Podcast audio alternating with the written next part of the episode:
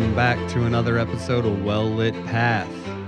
We are about to learn about intercession with David here in Psalm 20. But first, how was your week? Uh, something I lack right now in my life, I feel like, is surety. So, surety in my job, uh, surety what God has next for me. I have to constantly remind myself that I have to ensure that I'm on the side of God and not keep asking Him to be on my side. You know, when we look at wars fought in history, there was an obvious side for right and an obvious side for wrong for the most part. When we look, it's most often the side of wrong that has to search and struggles with finding allies, whereas the side of right usually has a plethora of people clamoring to join the cause. And really, that should teach us something in our Christian life.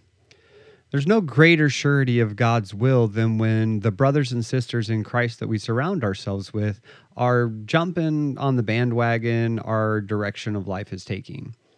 Most commonly, this should be taken as an affirmation that God's in it when it garners the support of his people when we struggle to find allies to join us in a decision or affirm a direction, that's really when we should be the most cautious. God didn't place these fellow believers in our lives for naught, He placed them there as counsel. When you're on God's side, seeking His will, searching for His guidance, seeking His face in the decision, you'll garner the support of His children those that are also tuning their lives to His will. Believe me, it's much safer on the Lord's side than on yours. David affirms this instruction over and over again here in Psalms 20. Trust in the Lord, remember his salvation, get on board with his program, be on his side, and above all, encourage each other. Psalm 20, beginning in verse 1. The Lord hear thee in the day of trouble. The name of God, the name of the God of Jacob defend thee. Send thee help from the sanctuary and strengthen thee out of Zion. Remember all thy offerings and accept thy burnt sacrifice. Selah. Grant thee according to thine own heart and fulfill all thy counsel. We will rejoice in thy salvation and in the name of our God we will set up our banners. The Lord fulfill all thy petitions. Now know I that the Lord saveth his anointed. He will hear him from his holy heaven with the saving strength of his right hand. Some trust in chariots and some in horses, but we will remember the name of the Lord our God. They are brought down and fallen, but we are risen and stand upright. Save, Lord. Let the King hear us when we call. You know, my mind went, went so many different directions with this passage during preparation. Uh, at first, I wanted to take it and go to war. Then I wanted to use it to call to remembrance all the times that God has protected me in troubled times. But before we get into where God brought me finally, I want to focus on a couple of key terms here that may make it seem like at first that this may not be entirely for us. That it was for someone maybe more noble than us. That it can't possibly apply to us because it speaks of the king and because it speaks of the Lord's anointed. David was indeed king of Israel at the time. He was chosen by God, anointed by God's prophet. This psalm was written by David, or for David, depending on what camp you're in. But regardless, it surely concerns David as he goes forth to war. And what I want to point out, and I'll continue to try to do this throughout our journey through the Psalms, is that we are also both of these things in the power of the Lord Jesus Christ. 1 John 2 tells us that we're anointed of God, chosen by Him. John tells the addressees of the letter that what they had heard from the beginning, the truth of the saving knowledge of Jesus Christ, was still true. Anyone that denied Christ was an antichrist. Christ had promised them eternal life, but they were being seduced by false teaching. And he says in verses 26 and 27 These things have I written unto you concerning them that seduce you. But the anointing which ye have received of him abideth in you, and ye need not any man teach you. But as the same anointing teacheth you of all things, and is truth, and is no lie, and even as it hath taught you, ye shall abide in him. Uh, we've been anointed by Christ with the Holy Spirit, chosen unto his service at the moment of salvation. This power that lives in us warns us when false teachings arise, confirms when truth is taught. Just as David was chosen by God and it was signified with oil, so at salvation we become chosen of God and he signifies it and seals it with the Holy Spirit. In Revelation 1, verse 6, John drops another nugget of truth on us. In his opening address to the churches, he makes it clear whose revelation this is, beginning in verse 5. And from Jesus Christ, who is the faithful witness, and the first begotten of the dead, and the prince of the kings of the earth, unto him that loved us and washed us from our sins in his own blood, and hath made us kings and priests unto God and his Father. To him be glory and dominion forever and ever. Amen. We've been made kings and priests by Christ before God the Father, both of which, I'll add, in the Old Testament were anointed washing us from our sins in his own blood, he makes us to stand before the Father as kings. We really need to take that knowledge in. Tell me our God's not good. All right. So now that we've established that this fall that this psalm fits us to the T, let's see where God wants to take us here. Let's look at this subject as if someone were praying it for us or we were praying it for someone else. Because really, this is an intercessory prayer, a prayer of edification, a psalm of uplifting, of encouragement. And what greater encouragement can we give or get when the words are uttered, Lord, hear the words of your servant in their time of need? You know, a hasty text message gets sent out. Uh, going through something could really use your prayers. Do we send those types of messages to each other? Are we that person to someone? I, am really struggling today. I could use some prayer. Why don't we get or send those text messages? Uh, well, that takes a special kind of relationship. well, sure it does. But don't you have that? Don't we have that with our fellow church members? A special kind of relationship? What would our lives look like if we texted each other a little more for prayer? Hey, I'm struggling with an old sin today. I could use your prayers. And then the response be, Hey, I'm praying that the Lord hears you today, praying that He lifts you up today, praying that He gives you victory today. Do we send those text messages? Do we make those phone calls? We're more connected than we've ever been in history, and yet we use that connection to connect to the internet, to connect to Facebook, to connect to Instagram, to connect to TikTok. Are you finding any encouragement there? Text a church member you've never texted before and just let them know hey, I'm praying for you today. Walk up to a church member that you don't really talk to and ask them, hey, is there something I can pray with you about?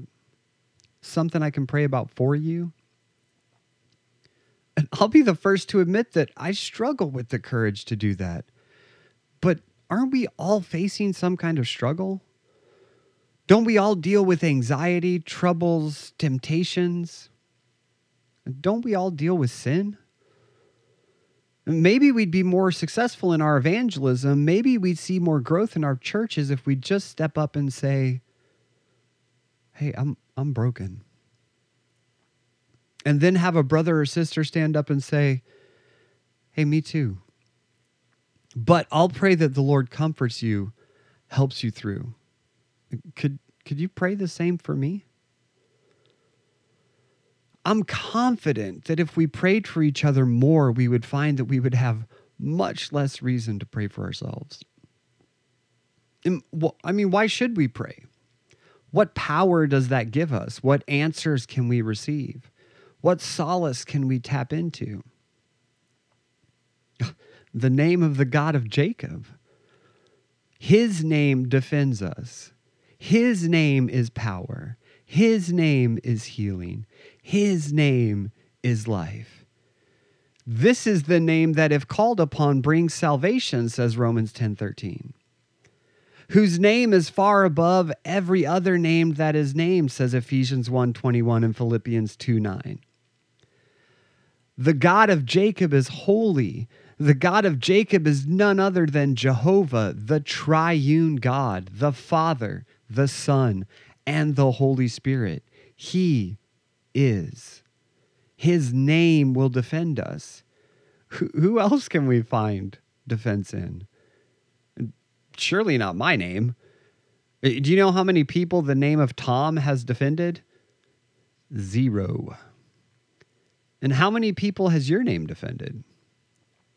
Not, now, not how many people you defended physically, just the mention of your name has defended them. Someone was in trouble, they said your name, and then they weren't in trouble anymore. Or better yet, are we really no better than the sons of Sceva in Acts 19? Or someone would say of us, yeah, Jesus I know, and I've even heard of Paul, but you I don't know. Or what if it was worse than someone? What if it was a principality that we were up against? But then how often do we try to tackle our troubles in our own power? And our and our trouble says to us, "Well, I know Jesus has the power to overcome me, but who's this Tom you speak of?" And then we're looking up from the hole we dug for ourselves and we see Jesus overcoming on our behalf. Quick question How much experience do you have overcoming your troubles? Uh, if you're my age, maybe you've got 30 years of experience navigating your troubles. You figure you really don't start trying to solve your own problems until maybe 13 to 15, unless you're really ambitious, I guess. Uh, everything before that, your parents kind of solved or solutioned out for you, right? But I mean, then you obviously became smarter than them, so you started finding your own solutions and solving your own problems yourself. Well, how many years do you think God has solving problems? And and all kinds of problems no less, not the little softball problems that you or I may have. We're talking about world scale problems, eternal problems.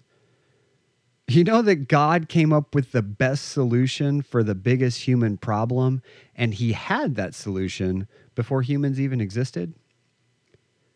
But no, let me defend myself with the name of Tom. I mean, even saying it sounds stupid. Where am I where am I going to send help from? If we were to pray for each other, petition for each other, ask God to hear the prayers of one another, would we ask for him to send help that was earthbound? Or should our prayers sound like this? You know, maybe if you were praying for me, it would sound something like, Lord, Tom's struggling. Lord, he's asked me to pray with him. And I can't help like you can. I can't defend like you can. Lord, he, he really just needs some heavenly assistance. He needs strength only you can provide. Can you help him? how strange it is to me sometimes that we struggle to say the right thing when someone is hurting, when someone is struggling. And I, I, struggle with it all the time. And it's, it's still the fact that I struggle with it is just strange to me. Why not just pray? why not just say to that person, I don't know what you're going through, but I'm praying for you. You're in my prayers. I'm praying the Lord comforts you. I'm praying that he strengthens you. Wouldn't that be so much better than, I'm sorry for your loss? Or, I can't imagine what you're going through. What kind of help is, I, I can't imagine struggling with that, brother. I had no idea. In those statements, we can provide no strength, no help in our own power. But through prayer, we can tap into strength and help far beyond ourselves. And, and maybe it is us that the Lord uses to be strength for someone, to be help for someone, but it's only in His power and in His name that we can find that we can be a part of His will at that time. When we pray for or encourage someone, do we call to remembrance how they've been faithful to God and point out his promises to those that are faithful to him? Do we not not remind them of verses like Hebrews 6:10 where it says for God is not unrighteous to forget your work and labor of love which ye have showed toward his name in that ye have ministered to the saints and do minister. What beauty in this promise that God doesn't forget the good things we do for his people in his name to his glory. When David writes that he prays that God hear, that God remembers all of the offerings given, all of the sacrifices made, he's calling on God to remember the obedience of the petitioner that the unbroken relationship and the righteousness of the Father be the reason that God defends, that He helps and strengthens. And I can't help but get back to edify the family of God through the glorifying of the Father. Remind those caught in a struggle that their faithfulness and how God is even more faithful than their faithfulness. To say to them, brother, when was the last time God let you down? And this whole first portion of the chapter is us making intercession for those struggling in our churches, those in need of a word of encouragement, of hope, those that need to know that we see them and that their struggle is valid, that we're broken just like them and we'll pray for them. And man, would, would they pray for us as well? Do this make a prayer list. Think of every name in the church, your church, that you can think of. And it's okay if there are names you don't know. Make a list of the names you do know. And pick a person off of that list every day to pray for. And then add every day to that your pastors, your pastors' families, and your church. Make those things part of your daily prayer. And then make it a point to text or tell one of the people you prayed for or a person that you specifically prayed for that week and tell them, text them, hey, I prayed for you this week. Watch your church change. Watch the people change. Watch your pastors be strengthened by the Holy Spirit. And it, it, it can be the simplest of prayers God, whatever this person is praying about, hear them, comfort them, strengthen them, help them as only you can. Because you don't have to know what's going on in their lives to be a part of their prayer life. And then once you start doing this yourselves, share this mentality with everyone in your church and see if we can get this concept to catch on like wildfire. Are we too afraid to make ourselves this vulnerable? To be uncomfortable for Christ? Let's see what kind of change God can work in us and through us. And as we continue to pray for our churches and their members, let's pray that the Lord gives them the desires of their hearts. Oh, wait, I'll, I'll caveat that. let's first pray that the Lord aligns all of our hearts with His heart, and then that He'll grant us the desires of our heart, with our hearts being attuned to His desires and His expectations. Because in doing so, we'll find that He'll fulfill all of His plans for us. What would happen if, when we pray for God's will, we don't try to dictate His will to Him? You ever prayed this before? Lord, grant me this promotion according to your will. Well, what if the promotion isn't His will? Oh, oh my, what the shock. What if He can use you more effectively right at the level you're at? Lord, help me get this new job that's more money. Well, what if He wants to give you a job that makes less money so that He can teach you to budget better, rely on Him more, to be a better steward of the things that He's given you? How arrogant we get sometimes when we make so much money that we forget God's in it. That we start to get the mindset, I've earned this. Well, God gave me the job, but I keep it. Oh, we would never say that out loud, but do we think it? We may try to keep it pushed down, hidden, and private, but do we feel it? Maybe the Lord can't trust you with a better paying job, and that's why you feel like you're stuck where you're at now. Maybe he knows that the better paying job will take you away from the things he wants for your life. What about his plan? What about his goals? David asks to grant according to a heart like God's and that our plans align with God's as well. Why is his heart and his plan so important? because he's the one who has saved us to his glory. He's the one we can rejoice in. You know, it's easy sometimes to rejoice when we feel like we're in control and God is on our side. But how much more difficult to rejoice when God saved us from something he knows will be detrimental to us in the long run, but we really wanted it.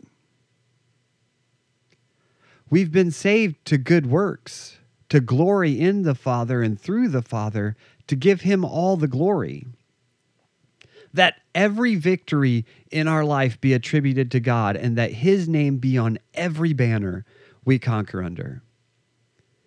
How often are we flying flags with names on them that read Tom's intellect, Tom's discipline, Tom's skill set? Tom's dedication, Tom's work ethic. And now put your name everywhere in those phrases I've put mine. You fly those banners often? How much different would our lives be if we flew the banner over our victories God's provision, God's blessing, God's wisdom? God's servant. Are we setting up our banners in His name or in ours? And if we set up our banners in His name, would our petitions be fulfilled? Oh, I missed out on that opportunity. I didn't get that victory. I lost that battle in my life. That struggle got the best of me. Well, whose flag are we flying? And if the flag we're flying has our name on it, then who are we really petitioning for help? If we're relying on our own strength, flying our own flags, were we petitioning God at all? Our Father who loves to fulfill our petitions and to do good things for us. Our God who delights in us and delights in blessing us. How many blessings have we missed out on under the banner of our own name? He wants to hear from his chosen, from his anointed. He wants to deliver us from the struggle, the trouble, the mess, and the brokenness. When we fly his banner, giving him the power and the glory, oh, how he comes down swiftly and saves us absolutely. Because we tend to get ourselves out of messes just so inadequately. He has the solution, he wants to provide the solution. He hears our cry from his holy heavens and he says, Hang on, I got this. And then he puts his hand in our lives and we wonder at how he's exactly what we needed in that moment. Well, he's exactly what we need in every moment. In our moments of blessing, in our moments of struggle, in our moments on the mountaintop, in our moments in the valley, he reaches into our lives with his strong right hand and provides peace in the highs and peace and comfort in the lows. Chariots and horses can't be trusted to move on our behalf. Chariots and horses have to be guided by us. The means and the methods we like to turn to are fickle because they are our means and our methods. How proud of us to say in our hearts, well, I've struggled through this alone before. I can do it again. I've done it without help before. I'll just do it again. I was able to get through this without God's help or the help of a fellow Christian before. I'll just do it again. Or we say, My chariot and my horse are plenty to get me through this valley. I know how to guide them through every swamp, over every pitfall. As long as they work with me and go where I point them, we'll get through this just fine. Well, what happens when the wheel falls off the chariot? What happens when the horse gets stuck and sinks and is lost in the mire of the swamp? What happens when the bridge is out?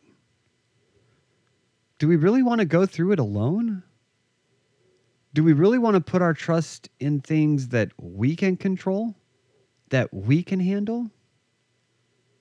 Because I'm horrible at controlling my chariot, my horse. Yet, all too often, I find myself on the side of a valley road trying to flag down spiritual AAA to help me with my broken chariot wheel. Or even worse, I'm pulling the chariot behind me with the horse in it because the horse wouldn't actually listen to me. But when I remember the name of the Lord, when I call on Him at the onset of the trouble, the struggle, the trial,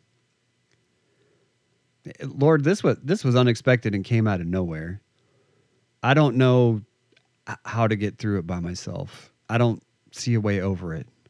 So guide me, lead me, pull me where you need to, and carry me if you have to, but help me to lean on you. Help me remember your faithfulness in the past. Remind me to fly your banner in victory before the battle even starts, and save me from the ignorance and the foolishness in myself. And I wish I could say that that was me every time. But like you, I run to him and remember his name when I've exhausted all of my other options, when I've broken every chariot in my garage and lost every horse in my stable. Because too often, I really do treat him like spiritual AAA. Is that your story too? You're not alone. This is why we fall so often. In all of our trust in Him, we still fail to trust Him in the small problems and in the big problems. Too often we trust ourselves we fall and we pull ourselves back up. We fall and we pull ourselves back up, but a little slower this time. And we fall and we fall and we fall until we can't get up anymore. And then we say, Lord, help me. Well, what a difference if we would just start there. If we would just reach out our hand to Him at the moment that the trial or the trouble starts. if we would only call to him in the immediacy of the moment, it's not us who would rise up, he would pull us up. He arose for us and he raises us up with him. We rise because he's conquered all. We can only stand upright and righteous in his righteousness. Standing on his promises, we cannot fall, we cannot fail. It's only when we try to stand against in our own power that we falter. Save, Lord. Save me from myself. Save me from my pride. Save me from my reliance on my own power. Lord, you've made us kings. Let us remember that we're not kings of ourselves, but only in you. So let us hear when we call on your name that we are only who you say we are. We're only made strong in you. At the end of this psalm, David wants the people to ask God that he, David, hear their plea on his behalf to God. So that David is reminded of his need for God and of God's goodness to him. And so that David knows that those around him are praying for him, are praying for God's hand on his life. We all need this type of reminder. We need reminded that we're concerned for each other and that we're in each other's prayers. So don't be sheepish or afraid to tell a brother or sister in Christ that you're praying for them. We, we somehow attach this stigma that if someone is praying for us and they that they perceive that something is wrong in our lives, we need to pray for each other not knowing that anything is wrong or right. Pray that God grants each other's petitions. Pray that God protects each other's families. Pray for each other. If we get nothing else from this psalm, get that. Pray for each other and let's let each other know that we're praying for each other. Pray for me, and I'll pray for you. Hey, thanks for walking with me as we read the word together. Won't you join me again next week? And we'll walk just a little further. If you like the podcast, go ahead and hit that follow button. If you have any questions about salvation or general podcast questions, uh, reach out to us via email at podcast at lakeworthbaptist.org. Go ahead and follow us on Instagram and Facebook by looking for LWBC underscore publications.